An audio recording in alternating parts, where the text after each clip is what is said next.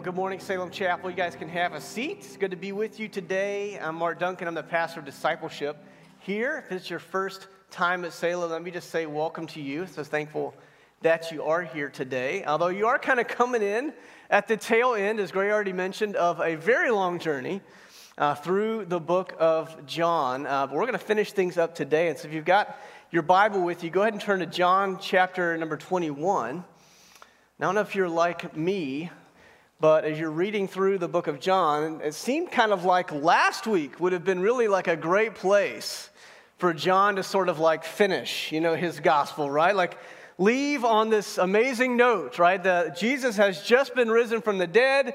He has been uh, with the disciples. They've gotten to touch his hands, to see the scars, and everything is like kind of come full circle. And you're kind of like, well, John, and even the statement that he made that, that Gray quoted there, that verse at the end, that would have been a great place, right, to sort of like finish. What I love about what, I, what we're going to look at today is I think it really hits many of us in the reality of where we live as we follow Jesus. Um, I liken it to kind of like the way in the Marvel movies where you get to the end of the movie and then you watch like 20 minutes of credits and then there's like one more scene at the end, right? And it's usually kind of like the next day after the major battle, this is what was happening. And that's the reality for these disciples as well. they they've just come off of a tremendous season, honestly, a pretty stressful few weeks. If you think about how fast the events of Everything of the week of Holy Week leading up to the cross and leading the resurrection, everything changed very quickly. Very stressful time for them. And now it's, that part is, is over. It's, it's past the feast of the Passover, and they've gone back home. They've gone back home, and it's sort of like that realization, right?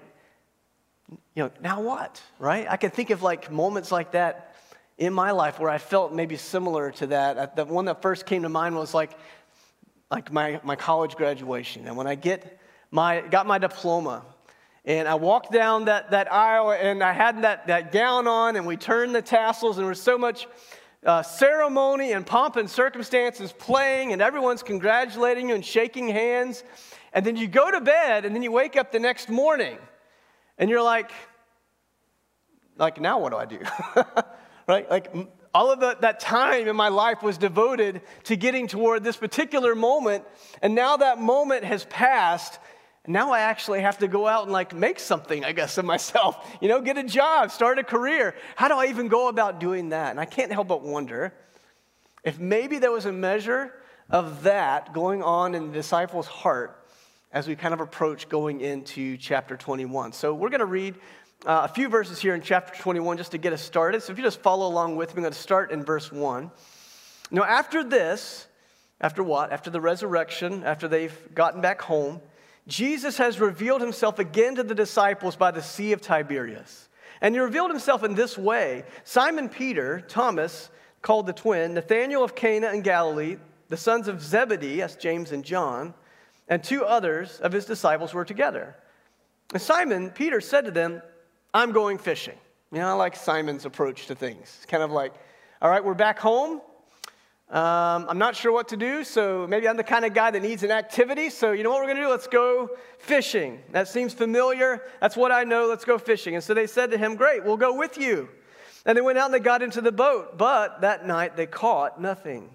And just as the day was breaking, Jesus stood on the shore, yet the disciples did not know it was Jesus. And he said to them, Children, do you have any fish?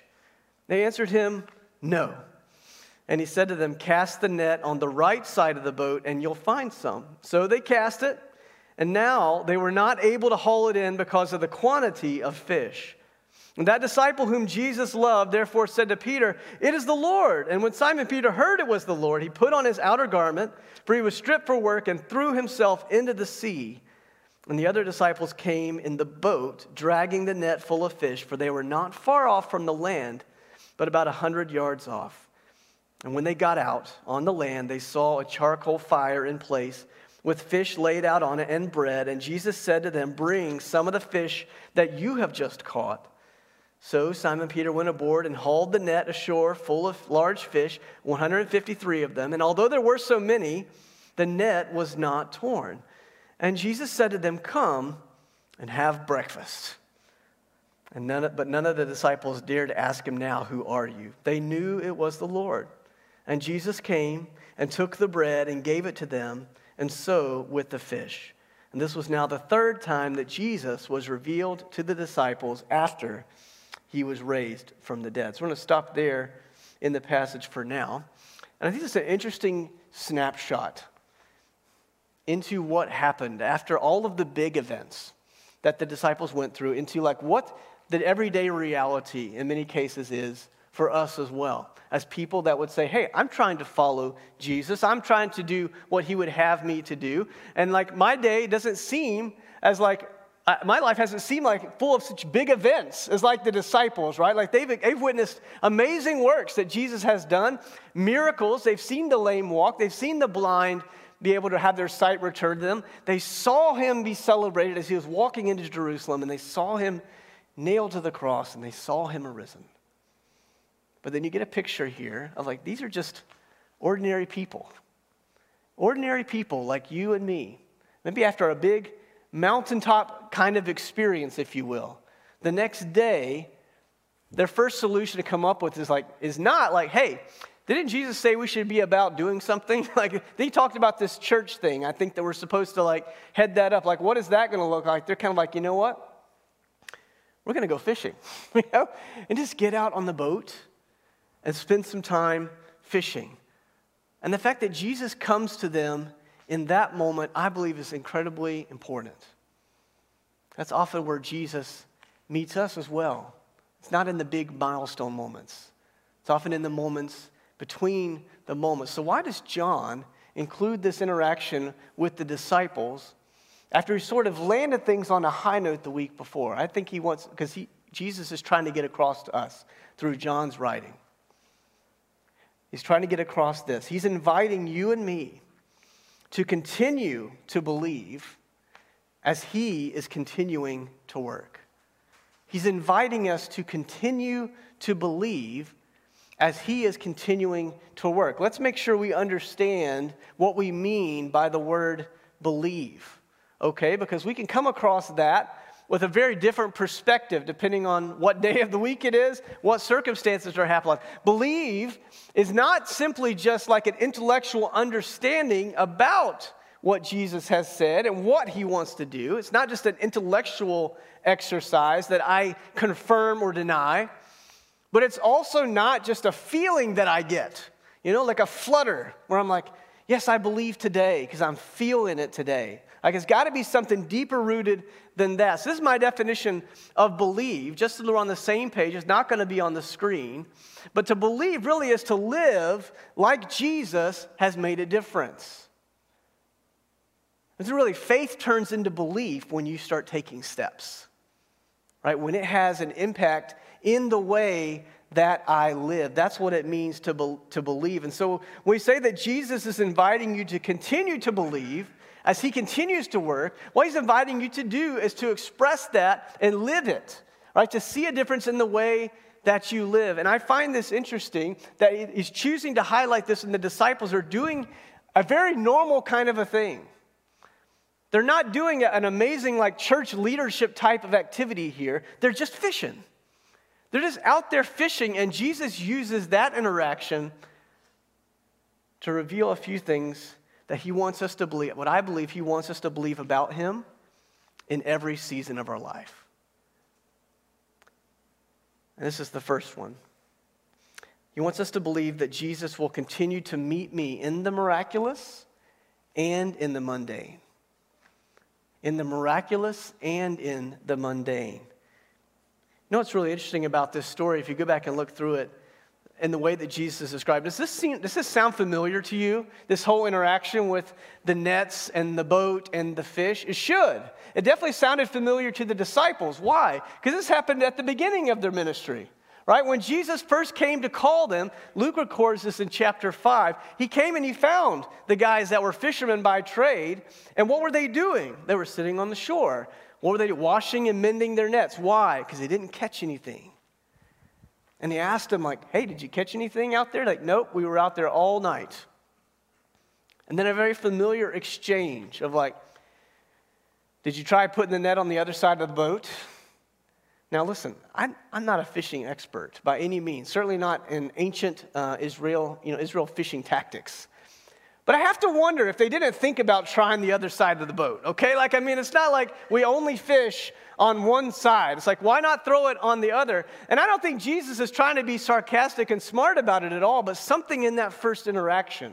When Jesus said that to them, did you try putting the net on the other side of the boat? They're kind of like, I mean, we tried everything we knew how to do. But because you've said that, I guess, guys, put the nets on the boat. We'll get back out there. We'll give it another shot.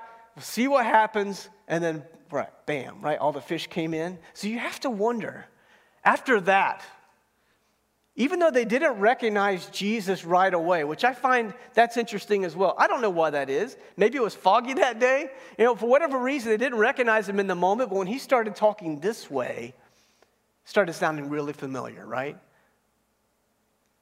And once he called them to respond, and they obeyed, and they, they obeyed his word, then the outcome was more than they could ask or imagine. He was meeting them in what was a very normal moment, but identifying himself in that place. I think the reason I think that is significant is oftentimes we look for Jesus in the big moments, and we miss out on the everyday. It's kind of like, I don't know if this is true for you, but I was thinking back to the big moments in my childhood. Like the things, the biggest memories that I have. Sure, I have a few memories where, like, we went to Disney World or something like that. I remember that activity that we did, or maybe I remember a vacation that we took, a long road trip. And when we got there, like, we stayed in this hotel, and I remember some of those things, but that was not the bulk of my life as a child. Those are not the memories that I think of when I think of my family. I do remember riding to school every day in my dad's Volkswagen Beetle, you know? And with the floorboard in the front passenger side sort of rusted out so you could see the highway through the floor, all right? I remember that. Probably kind of a traumatic memory, you know, if you think about it. I remember my mom's patience with all of the animals that I brought into our house as a kid, and I also remember when she lost her patience because of the same thing.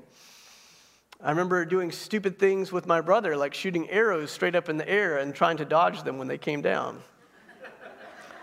Please don't try that.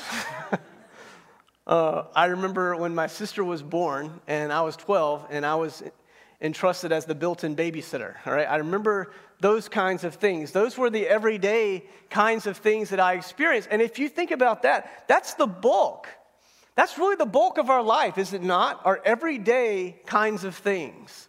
That's why I love that Jesus came to them not in a critical moment, right? Certainly he was there in many critical moments before that, but this was in an everyday moment. When they were fishing, maybe they were tired and they just wanted to like blow off a little steam. You know, I don't know. Maybe they didn't have any, any cash and they needed to sell a few fish, you know, to kind of be ready for the week ahead. We don't know. But Jesus met them in that place. And for most of us, more of our life is experienced in the valleys of the mundane than on the peaks of the miraculous. It's just true. It's not a limit of Jesus' power. Not, his power is not diminished in the regularity of your days any more than it would be diminished on a Tuesday as opposed to a Sunday. Do you believe that? Does that make a difference in the way that you live your life? That His power is the same in those big moments where you can look back with confidence and say, wow, just like we sang about, look what the Lord has done. Look what He did.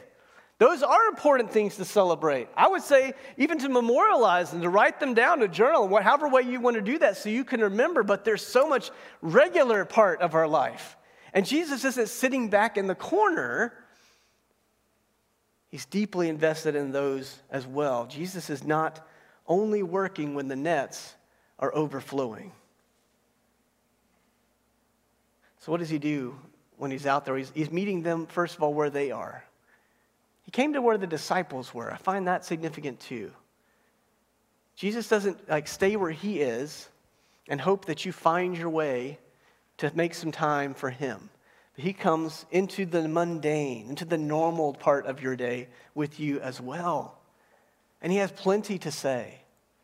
And He has power to work in that. You know, I don't have to go look for Jesus, He's already there. He's in the big moments, in the big troubles, And He's there in what feels like insignificant moments. You might be in a season right now that feels relatively insignificant. I don't know about you, but like I, I feel like there, there's sort of like a, a cultural response to kind of coming back from being uh, locked down in culture. And then I think many of us kind of got overwhelmed with coming back to everything at once. And we sort of try to process that and just try to work through that. And, and for many of us, it's just kind of like, I'm just trying to figure out what normal is. I don't know what that is anymore. I'm just trying to make it. I'm just trying to get by today. Jesus is with you in that as well.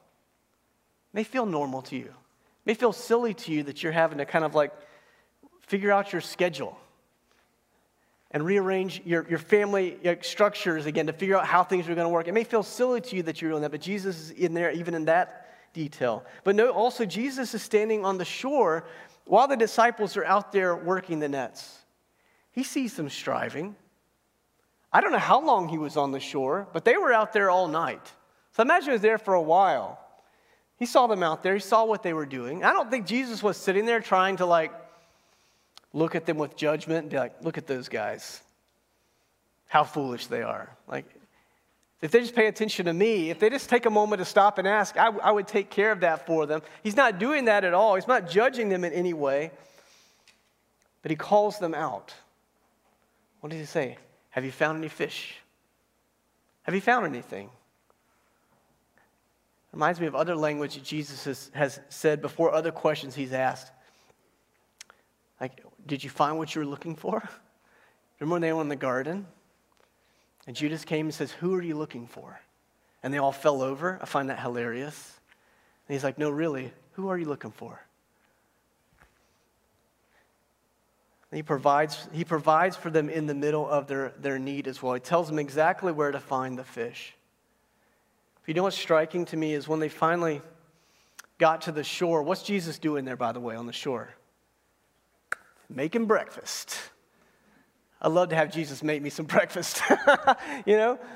Fry, fry some bacon and eggs right there on the beach. He's making breakfast. Now, this is really interesting, is it says that Jesus already had fish cooking on the coals. He already had fish. I don't know where he got them from. I don't want to say I'm reading too much into this, but I find it interesting that, and I find this to be true about Jesus is even in the moments where I have hesitated to hear his voice and respond in his way, he still meets my needs where I'm at. And he had those fish on the shore already ready to feed them with. But what does he say to them when they come on shore? He says, Go and get the fish, right? He says, Bring some of the, the fish that you have just caught. Now, who gave him the fish? It was Jesus, right? How well did their fishing efforts go? Not so great. So, literally, Jesus was the one that provided the fish, but he invited them into that moment to take part in the blessing of what he had done. And I've seen that to be true in him as well. That when he calls me to respond to him, He's calling out from love, not to shame me, not in a judgmental way, not in a sarcastic way to ask me, Mark, why are you striving so hard? Why are you working at? You know you can't do anything. He never says it like that. It's always an invitation. It's always an invitation. Will I respond the way that he wants?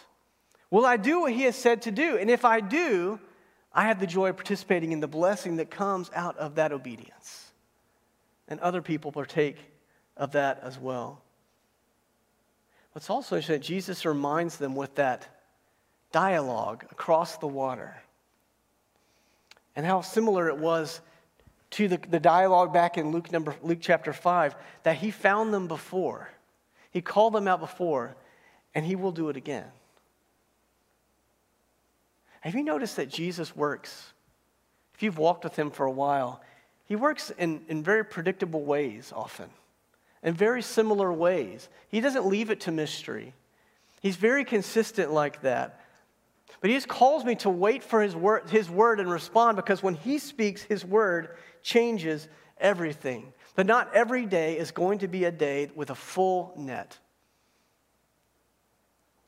And he wants to remind me that he's with me even in that. But this is the second thing this morning. The second thing that he wants me to believe about him in every season is that Jesus will continue to love me regardless of my zeal and in spite of my shame. Regardless of my zeal and in spite of my shame.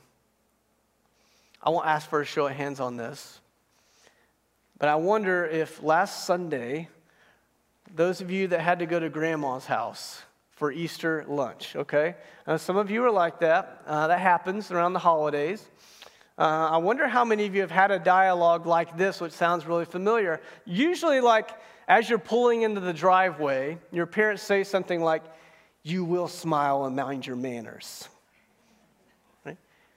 There will be a family picture, and you will smile and act like you love each other. You know, if you get served collard greens, you will eat every single one of them, and you will say thank you and tell your grandmother how good they were. Have you guys have had that conversation?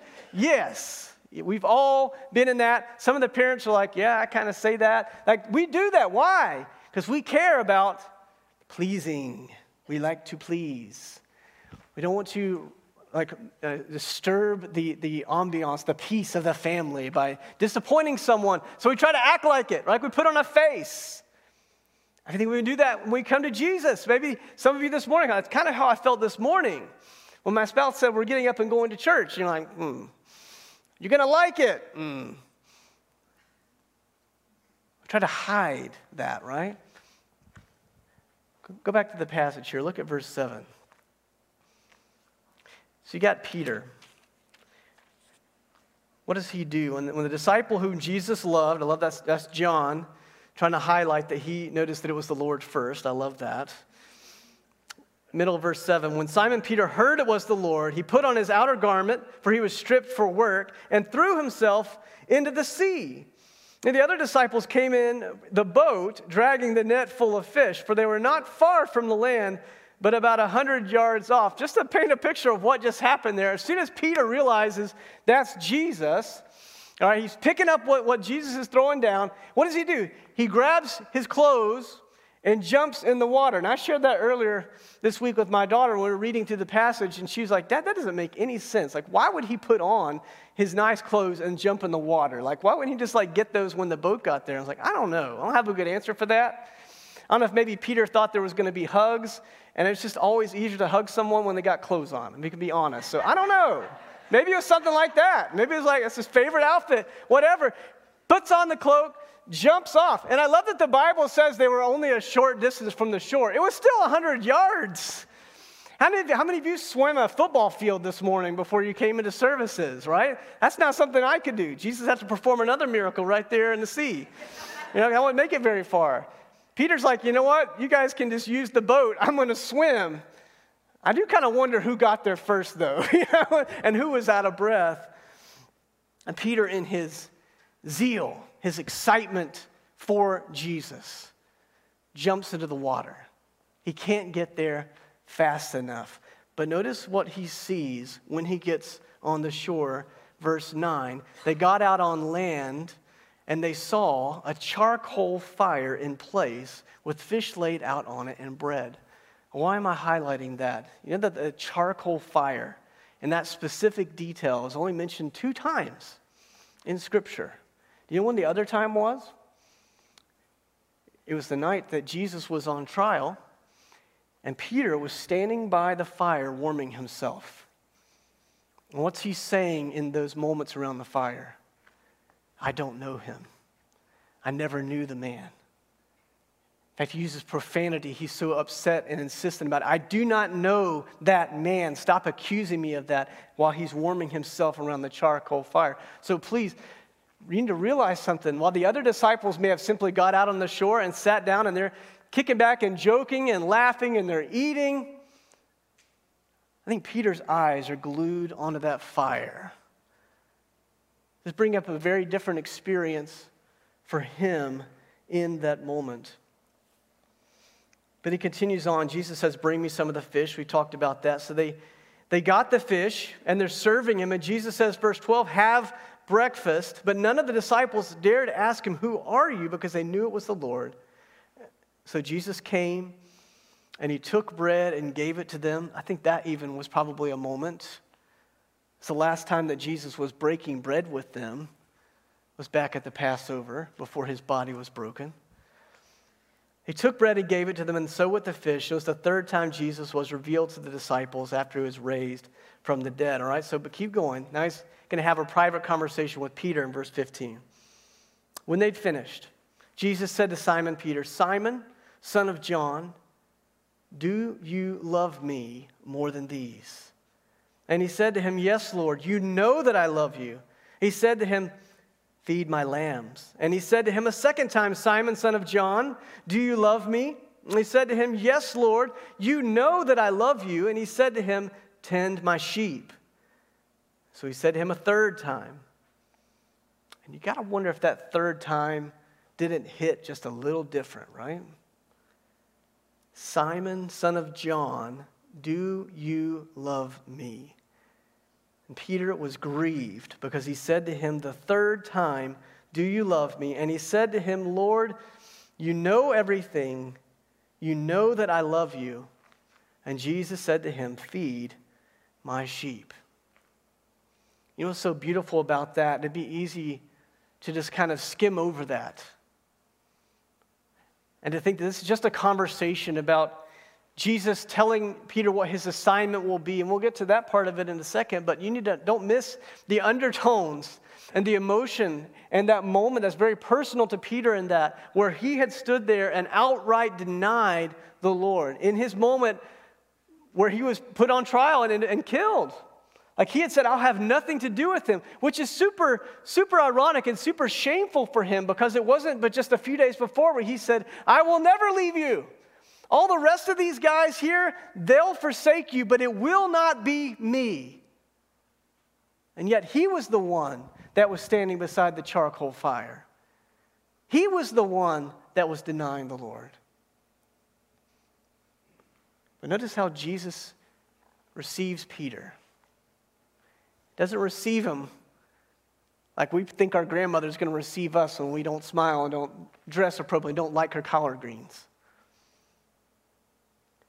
he asks him a question. And I don't think it's the question maybe that Peter expected. He's like, Peter,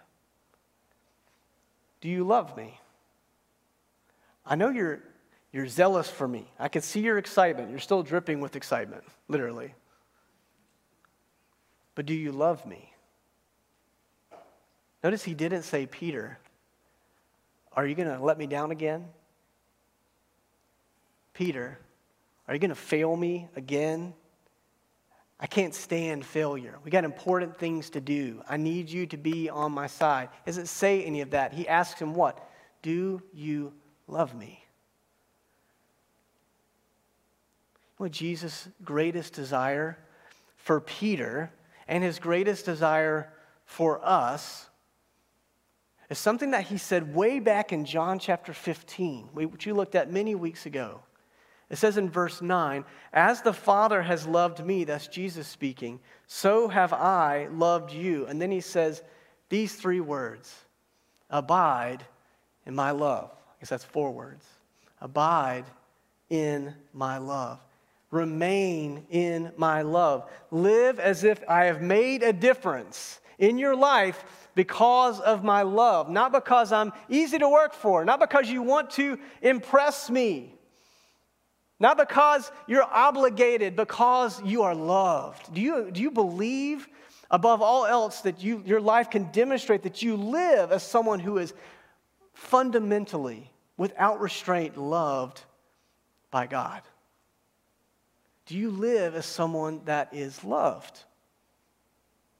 Why is it so hard for us to abide in that reality? And we carry on the shame. And we walk around embarrassed because of our failures. And we feel that when we come to the Lord, it's like coming to someone else who's going to look at us and make a snap judgment. When Jesus is like, is it finished or is it not finished in your life?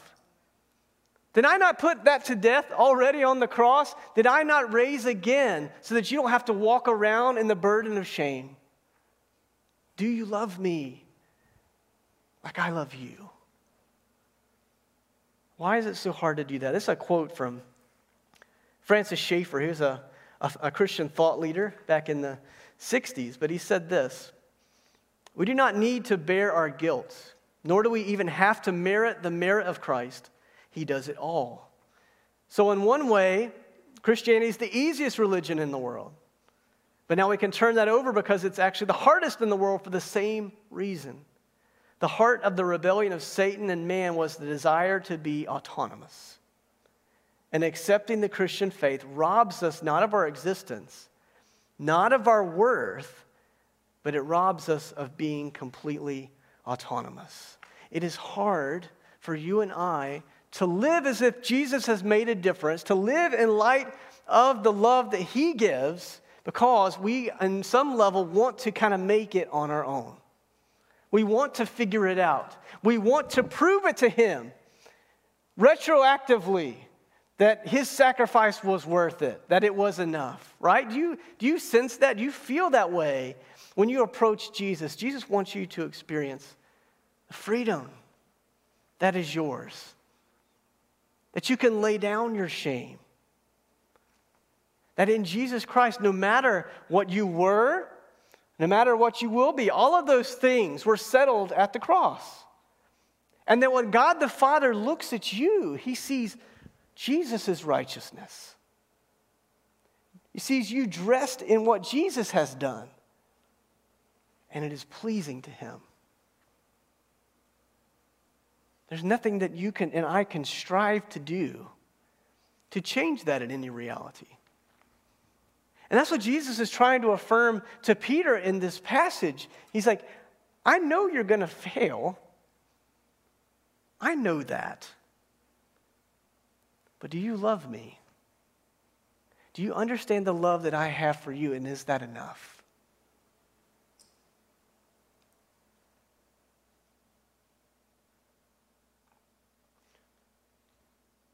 Do you believe that you are loved this morning?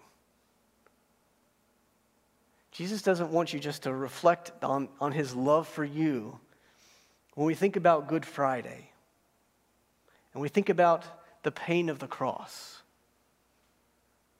What you need to understand is that love started way before then, right?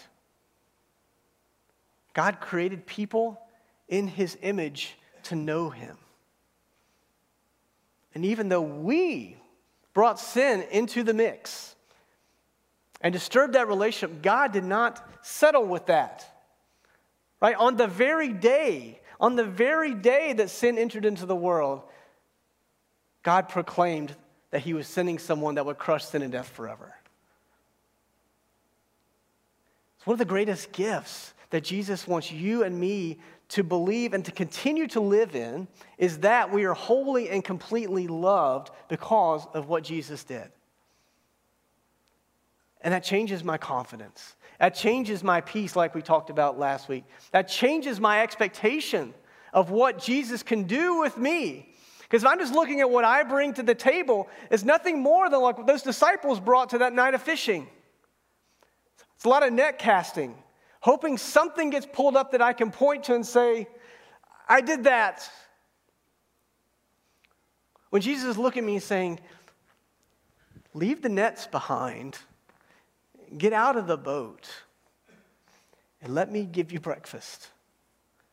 Let me feed you. Let me tell you who you are to me. Because you're going to need to remember that every single day of your life. And you're going to be tempted to doubt that every single day of your life. And you're going to look for that love or that validation in so many other places. But even as you strive in that, I'm going to gently call you back to who you are and how I see you. You know what destroys shame? It's believing that Jesus' death on my behalf was enough. He wants us to walk in that, but this is the last thing this morning. As we continue to believe, as we abide in that, that Jesus will continue to call me to boldly lead and to humbly follow. To boldly lead and to humbly follow. Go back to what Jesus was saying in response to Peter there. As he was saying, Do you love me? And he said, Yes. Every time he responded with something very similar, he said, Tend my sheep, keep my sheep, feed my sheep, feed my lambs. Why is he, what's he talking to him about? Right? He's talking to him about what he's going to be doing. Peter, you're no longer a fisherman. Right? When I called you before, I told you in that moment, you're no longer going to be, about fishing for fish. That now you're called to a minister of fishing for men. And what you bring in as you do that is what I keep. But then he sobers him up a little bit too. Continue reading in verse 18 after he says that. Says, Truly I say to you, when you were young, you used to dress yourself and walk where you wanted, but when you're old, you'll stretch out your hands and another will dress you and carry you where you do not want to go. This he said to show by what kind of death he was to glorify God. What Jesus said there was basically describing hey, Peter, at some point, as you do these things, as, as you feed, as you lead, point people to what I have said and done, in your life, there's going to be, you're going to pay for that. It's going to be a costly thing. That's exactly what happened to Peter. He and along with the disciple, other disciples were martyred. Church tradition holds that he was crucified upside down because he did not want to be in the same direction as his Savior had been crucified.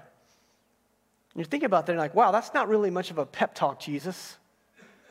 Right, after you just made this statement about how loved I am in the same breath, you're like, oh, and by the way, it's going to cost you everything to do this.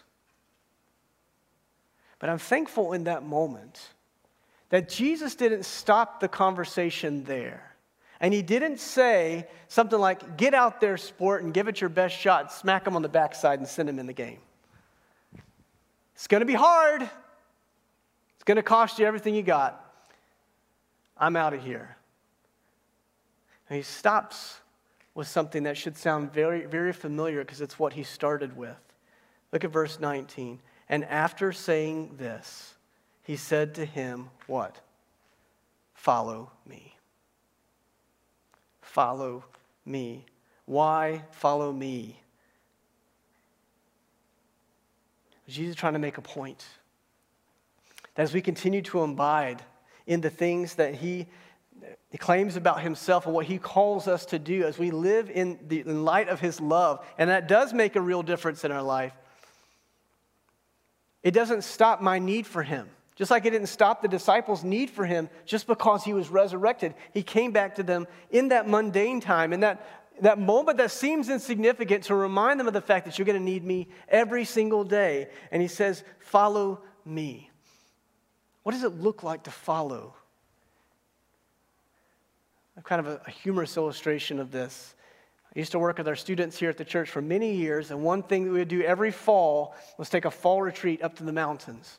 And part of that weekend retreat was to always take a hike up through the woods, up the mountain to this rock where everyone could look out. I say it's humorous because every year we would go, and I think maybe, I don't know, maybe one other group than us probably hiked that trail every year. So, and they didn't mark it. The only way you had to know how to get there is you had to have gone there before. And so we would go out there to hike. It'd be like me and like a few leaders and like a line of students behind me, and we'd be hiking up the mountain. And inevitably, it was usually always a middle school boy or two or three that did this. They would get tired of walking in the line behind the leader of the line, usually me. And so they would help themselves to run ahead up the path. And I, I'm watching them as a leader should, right? And they're going ahead, and I see them kind of go around this turn, and then they're pointing over here, and they're going this way, and I see their little heads over there, and then I see them all of a sudden stop. It was always, I just let it happen because it was humorous to watch. It would always stop in the middle of the trail because they'd always inevitably found a place where the leaves had just like dumped right there in the middle of the woods, and you couldn't see the trail, and there was no marks, and they're just standing there looking around like this and you see them talking to each other, and finally they just decide to stand still, like in shame. and we would catch up to them, and you know what they would do? They'd get in line behind me, and then we'd start walking. And it was great because he'd be walking, and I'd be like, hey, look out for this slippery rock. And the kid behind me be like, hey, he said, look out for the rock. And this guy behind me be like, look out for the rock. And they pass it down the line and be like, oh, step over this root. Step over the root. And they pass it down the line. They would not go past me anymore. Why? Because they didn't know the way. When I am following, I don't know the next mile. I only know the next step because I'm looking at the guy that's in front of me. When Jesus says to follow me, it's not a theoretical exercise where I try to aspire to follow Jesus. I will model my life after Jesus. That's a part of it, modeling, but it's also being obedient to what he's saying.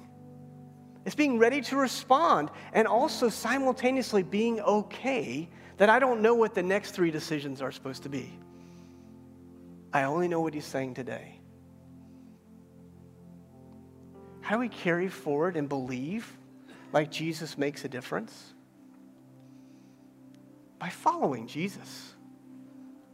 I love that's where he started in the book of John, and that's where he's ending. It's not more complicated than that, and yet we've made it so. It's what it means to be a bold leader, a bold leader on a bold mission to make disciples. When you and I, if we're honest, we don't really feel like we're all that there yet, right? Who am I to make a disciple? What do I know? You might be the kid that's just ahead of me.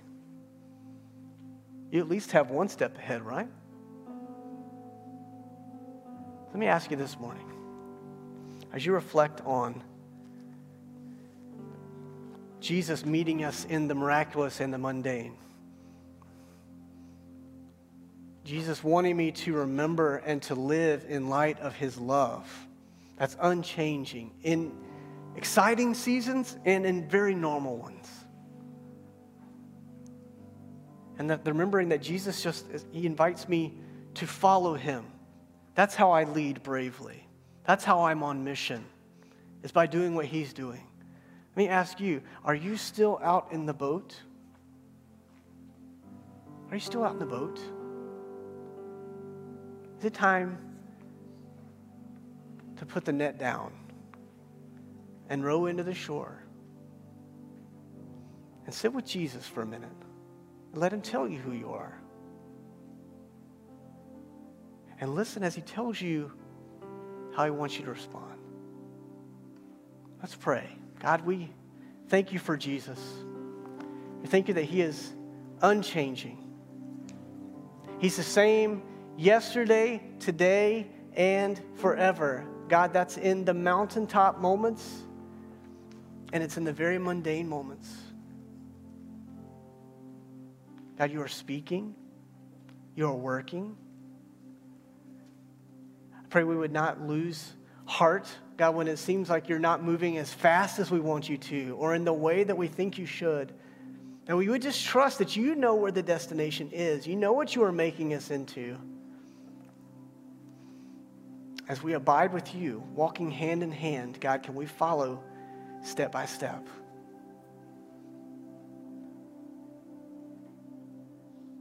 We trust you as you lead us, as you died for us. You gave us freedom. And I pray we would live like that has made a difference in our lives. It's in Jesus' name I pray. Amen.